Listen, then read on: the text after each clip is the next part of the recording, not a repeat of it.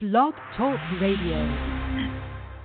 Hi, this is Russ Terry, founder and CEO of Life Coach Radio Network. Today's sponsor is Audible.com, a leading provider of spoken audio entertainment and information. Listen to audiobooks whenever and wherever you want.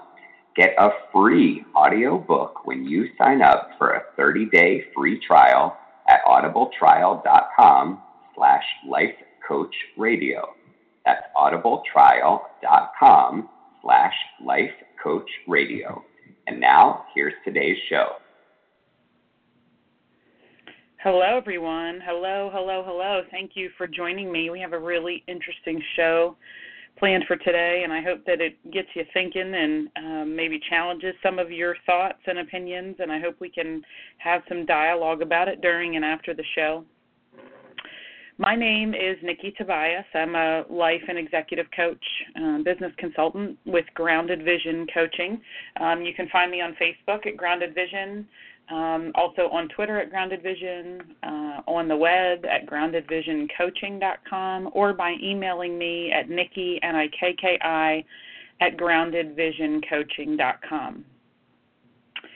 I wanted to let you know a while that you're welcome to call in and chat with me today. Uh, the phone number for you to call in is 646 716 9397. Again, 646 716 9397.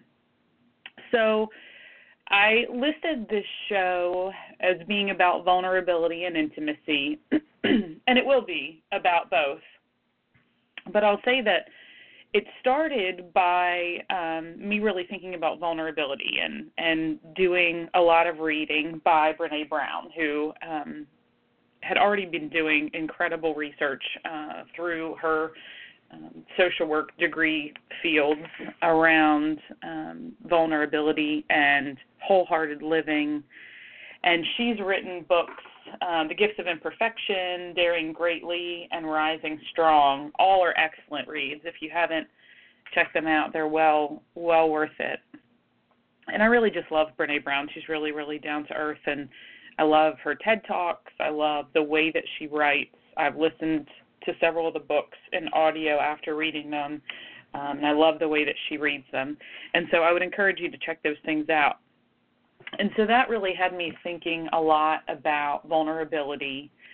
But then this other thought kept coming to the surface for me around wanting to be in really vulnerable relationships, but also this piece around intimacy and how I started wrestling with the the thoughts and the wonder you know, could you be in friendships, in close relationships with people um, that were vulnerable relationships without the intimacy? Or could you have the intimacy without being vulnerable? How are they related? How are they different?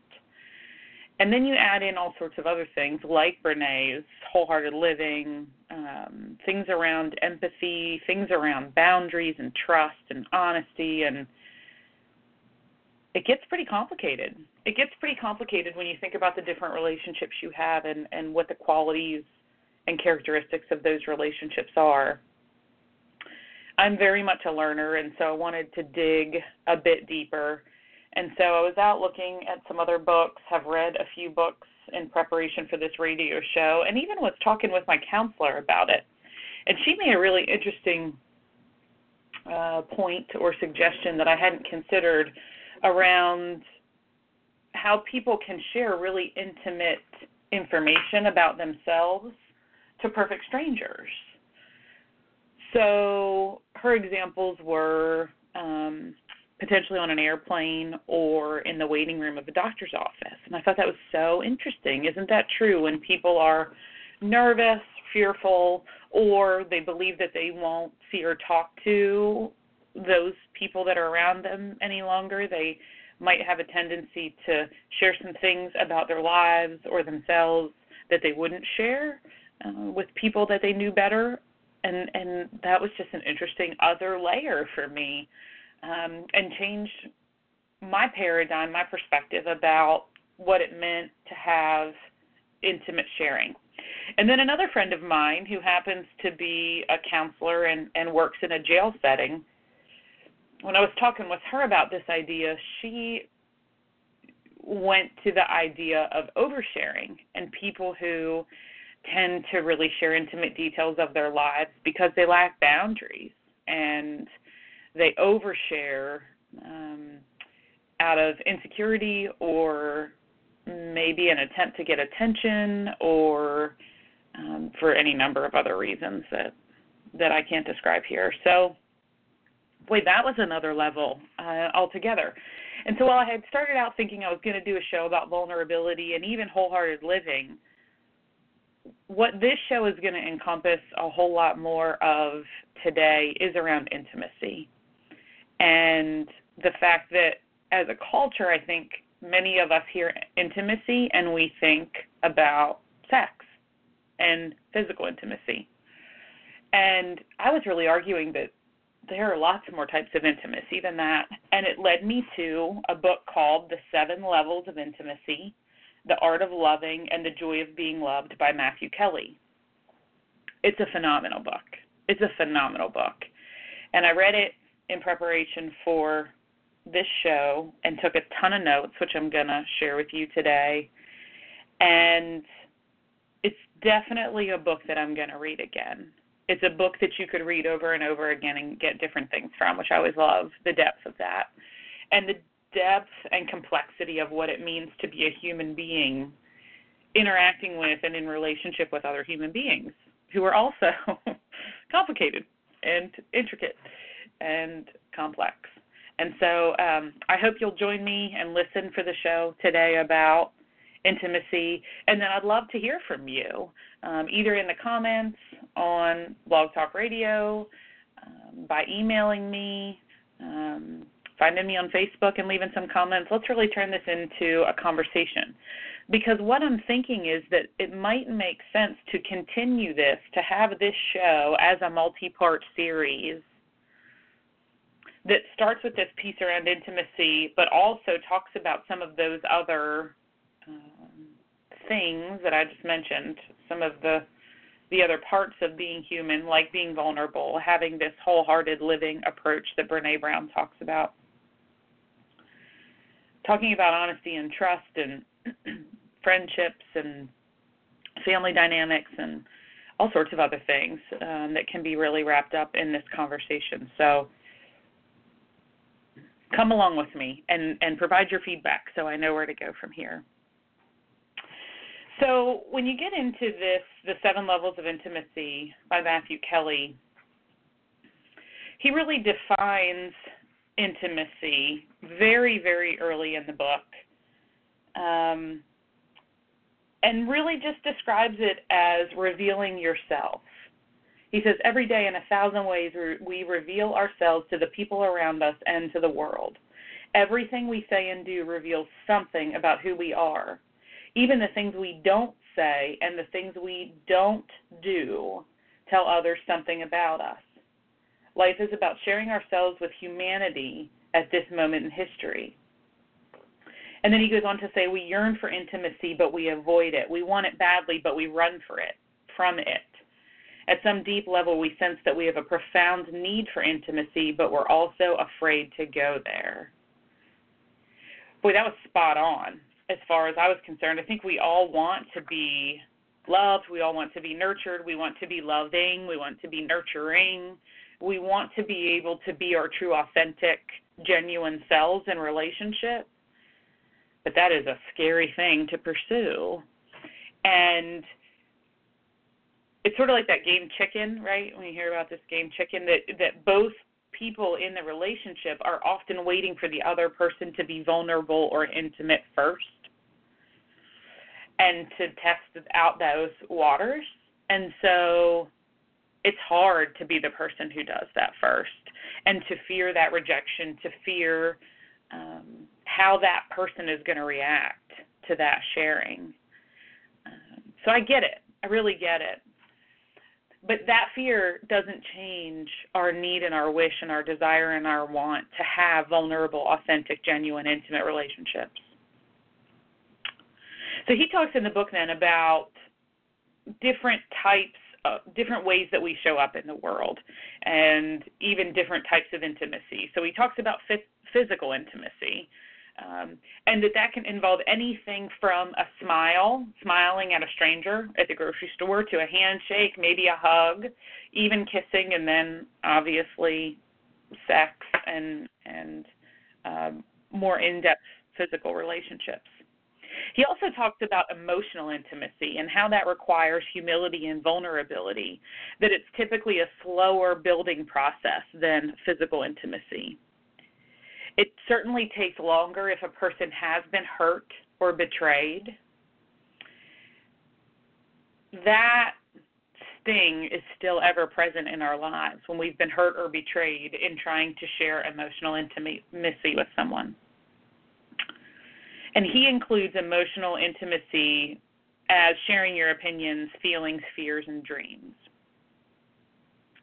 He continues to talk about intellectual intimacy, I thought was really interesting. Established through conversation, maybe your philosophy of life, it includes your experiences, your culture, political events, knowing how someone thinks, what drives or inspires or motivates them to do what they do, their ideas and their opinions intellectual intimacy. And then he talks about the fourth and final type of intimacy as spiritual intimacy. He contends that it's the rarest and most elusive. It's the hardest type of intimacy to achieve. It's about respecting one another, helping each other become the best version of themselves. And that if you are truly spiritually intimate with someone, you would never harm that person. You would never wish harm for them. You would never harm them yourself. And that you're always working to help one another be your best versions of yourself. Boy, that's a lot to think about. I think you could probably do a show, a conversation, a workshop, a dialogue on that alone. But there's so much more in this book I feel compelled to share with you, so we're going to keep going he gets into a conversation about relationships and contends that they're either growing or dying, that there's no such thing as stagnant. Your relationship is either growing or it's dying. Hmm. And for me, I really think about the energy around that, right? Are you putting in your energy, your time, your attention to that relationship? Is the other person committing to entering their time, their energy, their attention to that relationship. I wonder if it would be worth it for you, for any of the listeners, for me even, to make a list of all the relationships in our lives that are important to us. Who are those people that we would say the relationship with them is important to us. And then note which of those relationships aren't working. Which of those relationships would you want to improve? Which of those relationships are very, very good and they're growing? Are you in relationships that maybe aren't worth saving? Hmm. Are there relationships that you're putting your time, energy, and attention into that are dying, that aren't worth saving, that aren't helping you live your best life, become your best self? And when you think about these relationships in your life, who do you call? Who do you call when something great happens? Who do you call when tragedy strikes? Who do you call when you need to be encouraged? Who do you call when you need to be challenged? Who energizes you? Why? What about them is energetic and motivating and encouraging to you? How do you show up in those same relationships? Do you energize others? Do you only bring strife to the relationship? Are you contributing to that relationship's growth or demise? I will say this book talks very little about love, which is interesting. Um, it's a choice that the author made, and it's interesting because love is also complicated, right? And I can imagine that the author was really thinking about not confusing intimacy and love, not complicating it, not giving people room to have excuse or um, be able to explain certain things away. He really wanted to talk about intimacy and how it shows up in our lives. But he does mention the quote many of us have heard before the opposite of love isn't hate, it's indifference, it's apathy. I've often heard if you if if there is hate, there's still passion, still arguing, there's still something that you're fighting for or about. But when somebody's indifferent, when they're apathetic, when they say I don't care or whatever, whatever, right? We've all heard that. I, I I I chuckle some. I used to work in residence life, and I used to hear that a lot from my teenagers and my students in their early 20s. Whatever. he talks about in this book that love is a choice. It's a verb. And I would argue that working towards these different seven levels of intimacy that he talks about is also a choice. It's also a verb. It takes work, it takes effort, it takes patience, it takes forgiveness, it takes vulnerability, it takes authenticity and being genuine, being open, being honest, building trust. I think we're going to talk a lot about those things. So let's get to these seven levels. I'm going to give you all seven, and then we're going to move through each of the seven. The seven levels of intimacy include one, cliches, two, facts, three, opinions, four, hopes and dreams, five, feelings, six, faults, fears, and failures, and seven, legitimate needs. So, as I said, we're going to go through each of those. It's a journey, right? These levels are really intertwined. It's not a linear process necessarily. We move in and out of them all the time, daily. You may have built a, a truly intimate relationship with someone, and something they do um, tends you to feel a certain way, or you have certain feelings. Your feelings are hurt by something that happened. And so it may make some of those levels of intimacy go to the surface, rise to the surface, rather than create a deeper relationship. But it's a journey from shallow to deep, from desires to needs, from judgment to acceptance, from fear to courage, from a sense of a false self to a true self, from loneliness to companionship, from isolation to unity. These are powerful, powerful words. I would guess a lot of people would yearn for relationships that are deep, focus on their needs, are accepting, where they get to show up as courageous and as their true self, where they're seeking companionship and unity with other people in their lives. And let's be clear, though, that not every relationship gets to more than a few of these levels. Not every relationship does. And that you can't rush that process. So, going back to that list of people that you said that you're in relationship with, who would be the people that are your primary relationships? Define primary as you will. Maybe they're people that you interact with a lot. Maybe they're the people that you call in those listed scenarios that I mentioned earlier. Think of your primary relationships and those levels of intimacy as we continue to talk through them. So, level one is about cliches. These are the casual social encounters. These are the folks that you say, Hey, how are you? And it's a very safe way to be intimate. And again, like we talked about earlier, people are really afraid of judgment and criticism, so it's easier to say at the surface level, like this cliches. Now, could any of your primary relationships live in a level of cliched intimacy? Sure. Perhaps you're arguing or somebody's had a bad day and someone comes home or calls the other person and the other person says, Hey, how's your day? And your answer, because you're in a foul mood, is fine. You march through the house or you wait for the person to talk on the phone. You know, that's a normal interaction in life, probably for a lot of folks, but it certainly can destroy the overall depth and frequency of your intimacy if it's overused in those relationships that are the most important to you.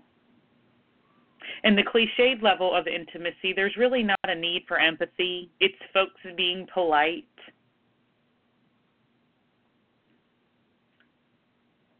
You know, I'm causing me pause, I guess, at this point because I think a lot right now about the violence happening in our country and in our world and the political situation that we're in right now. We did a show a few weeks ago about LGBTQ folks and policies and rules and all those things. There's so many parts about our world that allow and encourage people to show up uniquely and differently potentially than the people around them. And we've gotten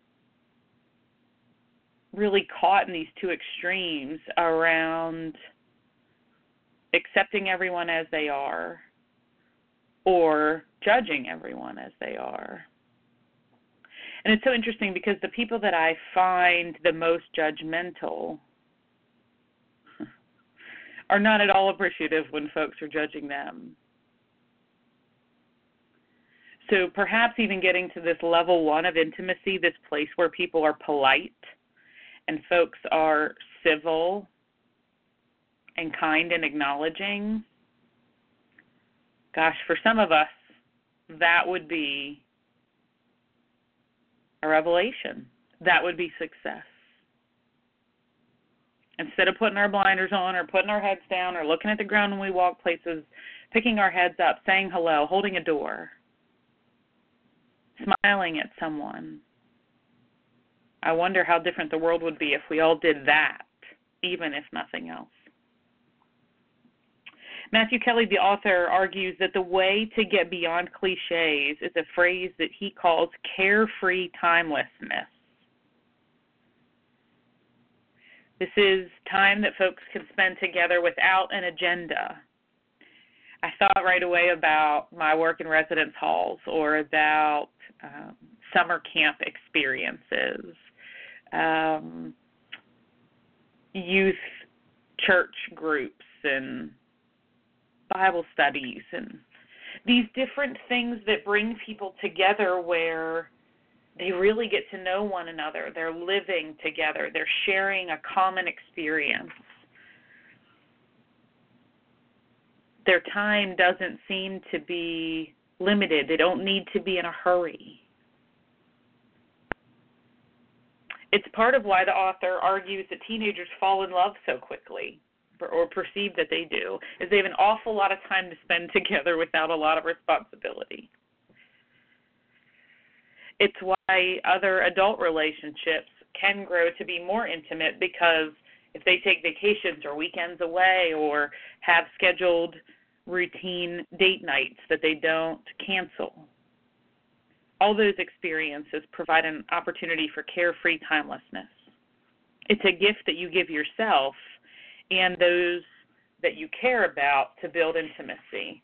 And again, I would argue this doesn't have to be a love romantic relationship. That it can absolutely be friendships, even work relationships. Level 2 of intimacy then is the facts. So sharing the facts of your day, your life. This might happen at networking meetings, summer parties, where people say, "Where do you work? Are you married? Do you have kids? Where have you been on vacation?" What's the a great book you've read recently? What kind of music do you listen to? This takes it beyond that basic politeness, beyond cliches, but it's still not all that vulnerable place to be in. We're just sharing the facts about our lives. But what's really neat about this level is that it has the potential to ignite our love of learning. We get to learn about other people and other things, and we get to be excited about what that other person is talking about because of their passion and excitement for it. He talks about within within the level two of intimacy facts, there being lower level facts and higher level facts. And so lower level facts might be talking about the weather or the current events or what your job title is or how many children you have. But the higher level facts are potentially the whys or talking about some of those facts at a deeper level. So, why did you choose the career that you chose or the level of education you pursued or how many children you had? Talking about a book that you've read in more depth than just saying, here was a great book I read. It was really simple and it was powerful and it helped my business or it helped my novel that I read on the beach.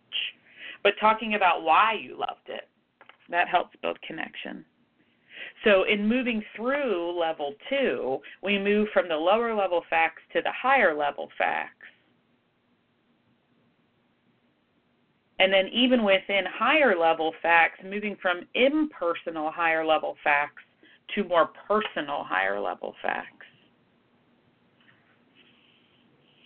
You know what's really cool about all this is we do all this like subconsciously, right? We do all this without thinking a lot about where we are in any of these levels, obviously. But I do believe that people are thinking about how much they want to share and how well they know this person they're sharing with. And what is that situation that, you know, would you share this certain piece of information with somebody on the subway? Would you share it in a doctor's office? Would you share it at a summer party with the person who invited you, significant other, or best friend? Would you share it with a work colleague? I do believe we're having those conversations in our head all the time. Is this a safe place, literally, figuratively, emotionally, to share this information, to share a part of ourselves? Level three intimacy is opinions. So prior to level three, a lot of the level one and two are relatively impersonal and generally non controversial it's hard for someone to argue that the sky isn't blue or that you're not a counselor, right? I mean, those are the facts. That's not really all that controversial. But when you move to level three, the opinions, opinions can cause controversy, right? And it can cause an awful lot of trouble in those relationships. For me, it's a litmus test of sorts, right? again, think about those three things that everybody's told to never discuss at a dinner party politics, religion, and money. Isn't that interesting? Isn't it interesting that we're taught to never talk about politics, religion, or money at a dinner party because it's controversial? Here we are finding great quote unquote reasons or excuses to not build intimacy with the people around us, to protect ourselves. It's just so so interesting to me. And what's what's also interesting is as the the author gives an example and gosh how many times has this happened to you that you're sitting at a dinner party with your family or you're at some other get together and the opinions start being shared around something controversial and inevitably somebody steps in to quote unquote rescue the situation, right? To surface the discussion. They tell a joke, they change the topic, they offer food or drink. Somebody, when things get heated or intense or real or controversial or somehow intimate, someone else will step in and surface that conversation. Here's the thing, though it's one thing for someone to surface that conversation in the midst of a group. But what we don't realize is we can end up by the ways that we interact, the reactions we have, the things we don't share, to surface an entire relationship and not allow it to go to the deep places we might yearn for it to go. And you know, sometimes we agree to disagree.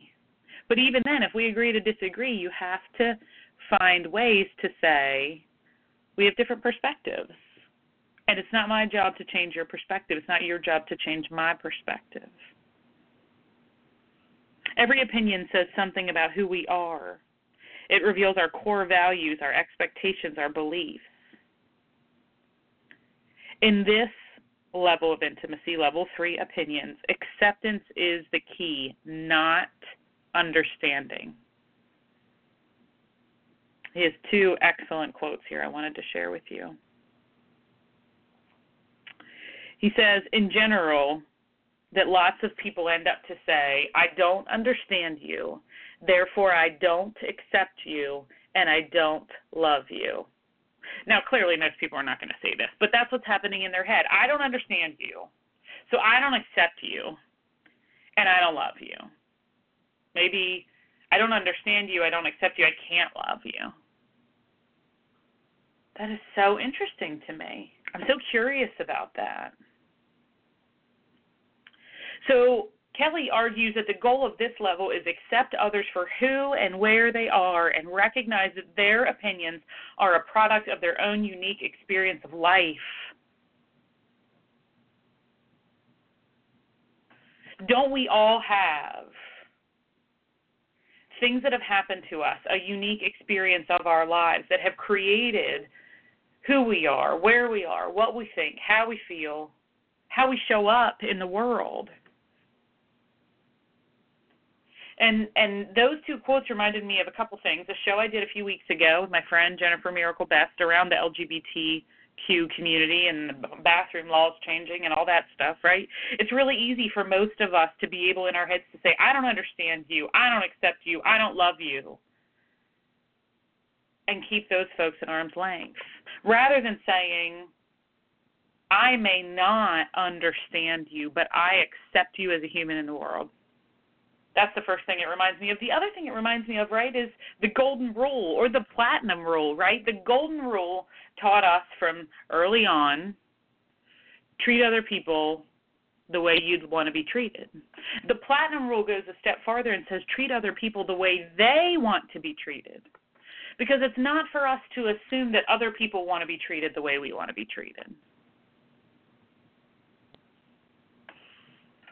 So perhaps if we could get a world where people were polite as a step one, things would be dramatically different. Imagine if we could move to a, a land, a world, a humanity where acceptance was a given, was a baseline. And that we understood that we didn't have to understand someone in order to accept them holy cow, like that's mind blowing. That's mind blowing. You don't have to understand me to accept me. You can accept me and potentially even love me for who I am and how I show up in the world, even though it might be different from you. So interesting. Level four, then. Here we go. Now we're getting deep. Level four is hopes and dreams. So dreams reveal our hopes, our fears, our fantasies, our deepest desires. They show someone's values, hopes for the future, and their passions. The goal in level four is knowing, knowing your hopes and dreams in all the facets of your life and sharing them with people who you have high level relationships with. Hmm. He talks about creating a dream book for yourself as a couple, as a parent, or a child. Perhaps there's a dream book for an office department, for a group of friends, for even you and your best friend, where together you're constructing, or you as an individual are constructing your dreams for your physical, emotional, intellectual, spiritual, professional, financial, and adventurous lives. Let me go through that list again. What are your dreams in the different parts of your life, such as your physical life, your emotional life, your intellectual life, your spiritual life, your professional life, your financial life, and your adventurous life. What are your dreams for yourself? What are your dreams for the relationship, a relationship, your family, as a couple, as a parent and child? Reminds me of vision boards, right? I'm guessing that some people are thinking, "Oh, it's like a vision board." That's that's how I imagine it as well. But re- being really intentional to think about what your dreams are and your hopes are for each of those areas of your life. So then, in order to have level four intimacy with someone, you have to know their hopes and dreams, and they need to know yours.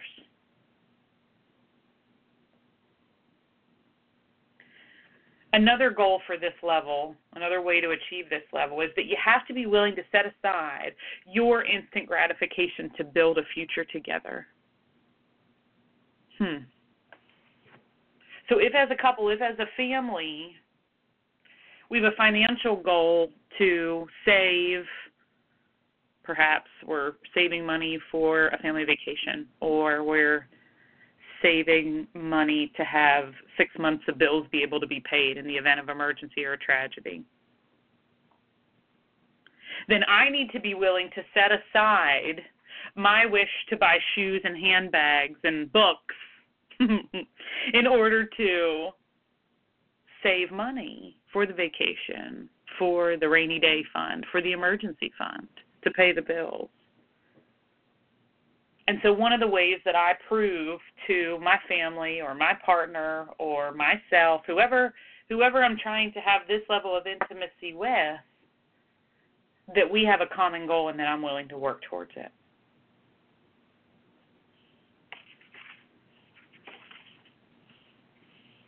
Okay, now we're getting into the really good stuff. Levels five, six, and seven. Let me do a little bit of housekeeping here. Just a little bit of housekeeping. If you want to call in and talk to me, you can call in at 646 716 9397. 646 716 9397. If you're loving this show, write a note to yourself. If you're driving, keep a note in your phone, do something so that you can share this information with the people that you love, the people you want to create intimate relationships on your Facebook page. It's good information powerful stuff. I'm going to be thinking about this for a long time. It's so exciting. So, all of my primary relationships, all of my important relationships, the folks who are close with me, prepare yourself because this is what I'll be talking about for a while, probably. Okay, so back to the levels of intimacy. We worked through cliches, facts, opinions, hopes, and dreams. That leads us to level five feelings. Ooh. Ooh. I'm going to share a little bit of personal stuff here for just a second, but part of the feelings is about knowing your feelings and sharing your feelings is an integral part of intimacy. I don't know about you, but I didn't really grow up with a vocabulary of feeling words. It seems so basic, it seems so common but I don't. I don't have a vast vocabulary of of feeling words to the point that I've sort of gone out and found some. And in my last uh, job as an executive director of a domestic violence program and shelter, I ended up finding lots of different like lists and and uh, pictures and visual images of feeling words and how they're related or what they come from. So, for example, I have a, a circle actually hanging in my office. And so, um, as an example, the, in the innermost part of the circle, the feeling is joyful. And as you move out from joyful, then you get to excited, sensuous, energetic, cheerful, creative, hopeful. And then as you move out from there, there's daring, fascinating, stimulating, amused, playful, and optimistic. Wow. I mean, it's like 12 words that says joyful or some variety, some variation of joyful. I didn't have a vocabulary like that. I wasn't good at being able to hone in on exactly what I was feeling.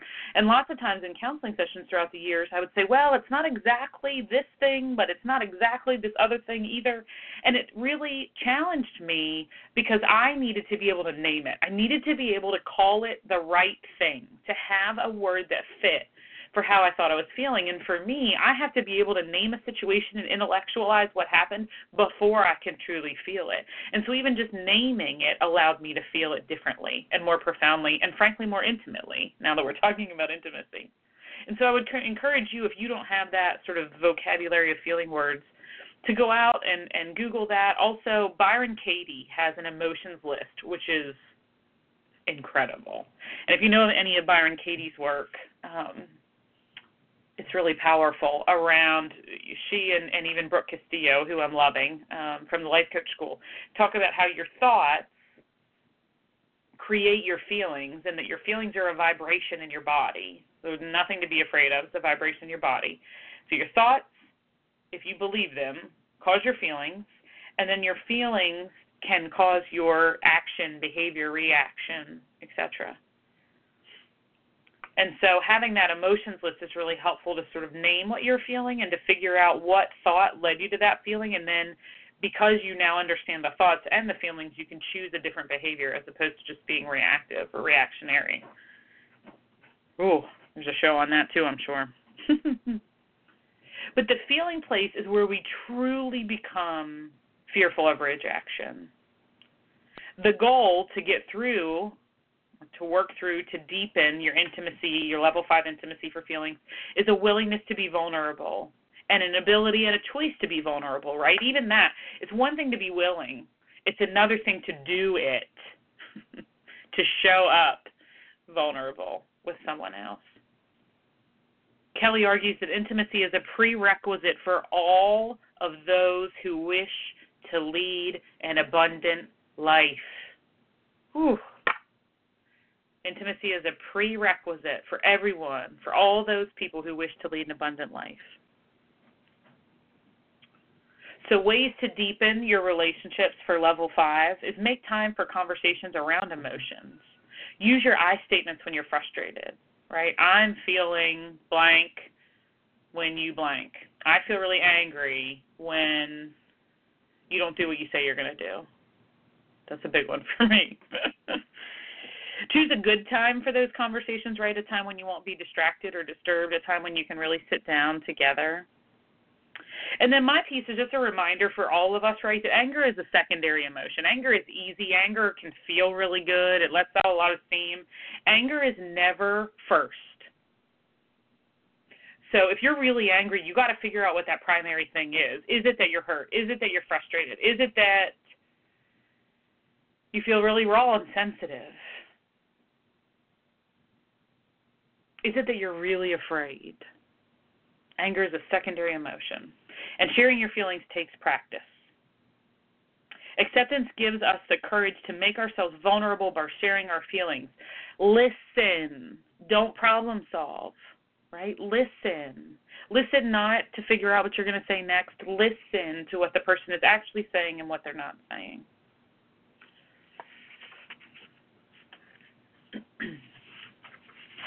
Okay, we're in the home stretch. Getting deeper and deeper. Can you imagine? Are you thinking through that list of people that you have that are close to you and where they are, where your relationship is in these different levels of intimacy? Be thinking about that. Go back through that list when we're done with this show and figure out where you are and where you want to be with any of those relationships and, and these levels of intimacy. Level six, then, is faults, fears, and failures. This is where we're truly exposing ourselves and we're tending to the wounds of the past. One, we share our faults. We truly believe that the other person that we're in relationship with has our best interest in, at heart and that they're trying to help us become the best version of ourselves. So we're able to share our faults. Two, fears finding a way to say, I am afraid blank. I am afraid of blank. I am afraid blank will happen. When is the last time you shared that with someone? what you're afraid of. It feels raw. It feels vulnerable, for sure. It's a scary place to go. I am afraid. And then three failures the revelation of your failures. So, who you are, who you have been, what you're capable of, and how you have failed. And let's be really clear here, right? Living in a world where you're always showing up as a victim does not get you deep levels of level six intimacy. It doesn't help you deepen the relationship around level six intimacy if you're always showing up as a victim. Kelly has a really neat phrase here. He calls it a dynamic choice maker. So cool, right? We are always dynamic choice makers. We make choices with all these different perspectives and all this different information coming together. We are dynamic choice makers. We're not victims anymore. In this level, we own and admit the things we think, do, and say that are incongruent with the person most people think we are or who we want to be. Wow. We own and admit that the things we think, do, and say that are incongruent with the person that most people think that we are or that we want to be. That's exactly it, right? Maybe we show up at work really confident and really engaging and really on top of everything. But then we leave and we go home and we are afraid. Our relationship is failing. We're struggling to raise our children. Or we don't have the financial security we wish we had. And often, some of these things are also incongruent with our core beliefs, our core values, our philosophy of life. It shows our dark side. And we all have a dark side. We all have a past. I'm a firm believer that everything happens for a reason, and so all that stuff that happened in the past, good, bad, or ugly, is a part of who I am today. And so I don't have regrets about those things necessarily. But there are things I could see now that I could have done differently.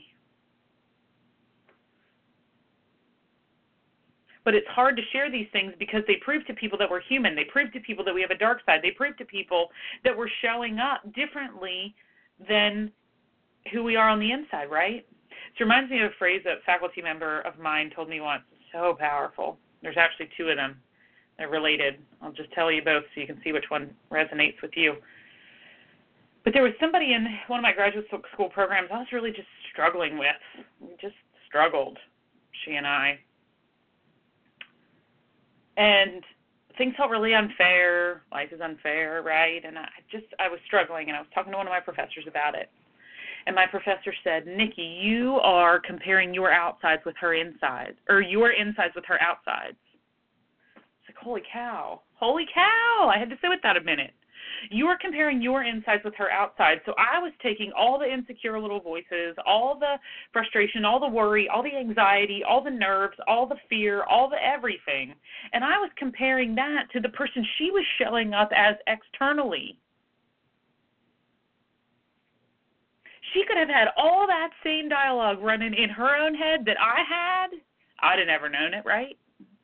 And plenty of people would have seen my exterior, the person I showed up as in class and public speaking and these different things, and never known what was going on in my head and all those insecurities and those fears.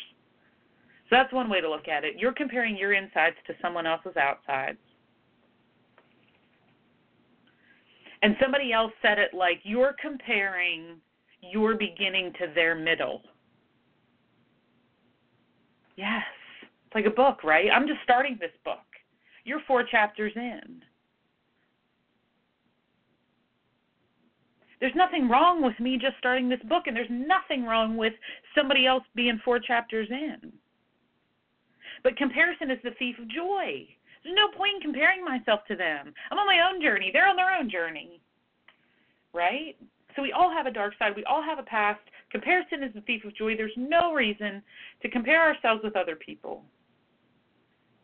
The point is to figure out who we are and to find other people who are who are willing and able to show us who they are so that we can really truly show who we are and we can go on this journey together and we can help each other live our be our best selves.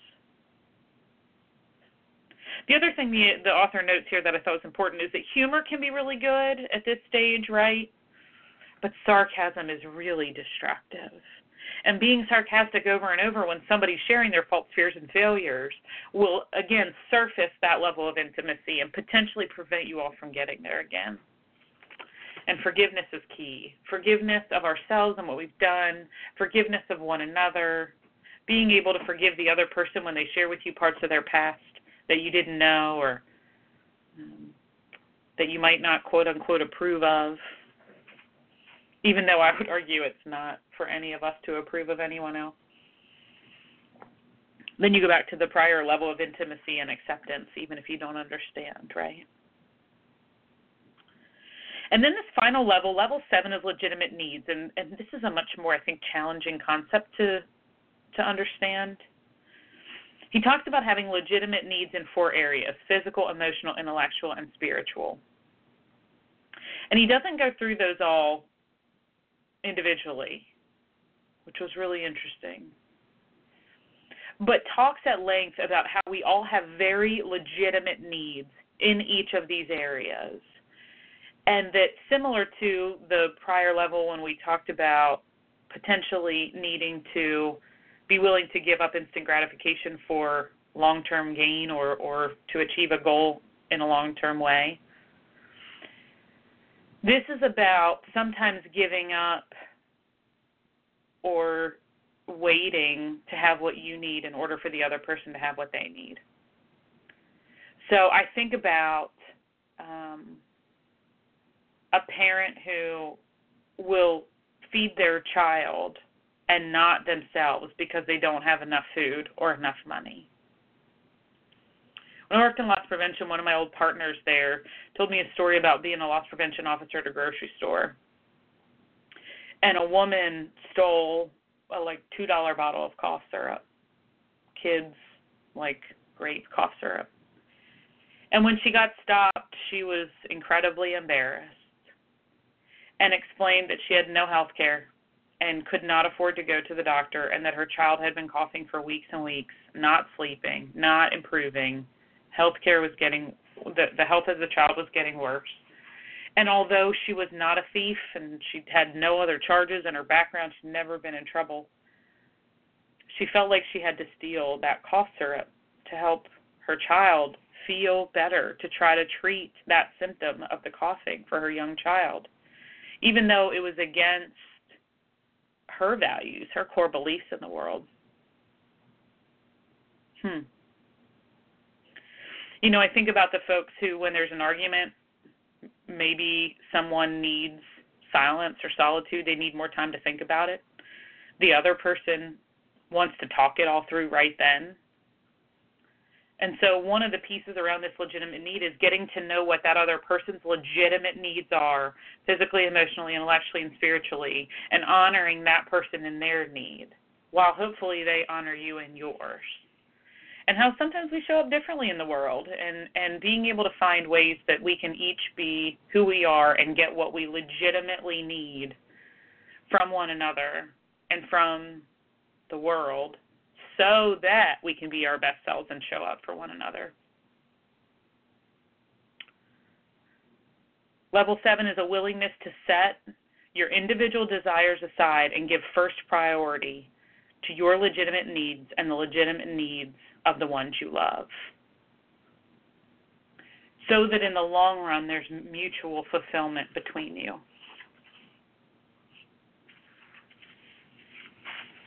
So, what do you think? It's pretty deep, right? This is really good stuff. And can you see how this ties to vulnerability and authenticity and being genuine and wholehearted living and boundaries and empathy and love and respect and admiration and communication and gosh, I mean just all sorts of things, all sorts of things. So I am committing to doing deeper work around all of this. And I want to hear from you if you want me to share more. Is this something you want to talk more about? What do you think? Do you agree with the book? Do you disagree with the book? What I'm saying? Do you have other levels of complication you want to add in there? I'd really love to hear about it. So, again, The Seven Levels of Intimacy by Matthew Kelly. Level one cliches, two facts, three opinions, four hopes and dreams, five feelings, six faults, fears, and failures, and seven legitimate needs. What are those relationships in your life that deserve more of your time, energy, and attention? Which are the relationships that might be dying and you want to improve, or might be dying and that's okay with you? What are the relationships that maybe you're just beginning or you would like to start? And knowing now this information around these different levels of intimacy will allow you to build that in a stronger way. So amazingly, I am out of time. We are out of time together. So I wanted to tell you my next show will be Thursday, July 21st at 10 a.m. Hope you'll join me there. Again, you can find me online groundedvisioncoaching.com, on Facebook at Grounded Vision, on Twitter at Grounded Vision, or you can email me Nikki N I K K I at groundedvisioncoaching.com. I hope you'll email me, share the show, search my name in iTunes, find the other shows I've done, share the shows. You can like Life Coach Radio Network on Facebook and hear from and learn about all of us as hosts maybe you become a radio host yourself. That'd be awesome. So I thank you for your time, your energy, your attention. I hope that you'll listen to this show repeatedly if you need to. I hope you'll be in touch with me. I really would love for this to be a conversation. And until we talk again, be kind to one another and yourself. Bye bye.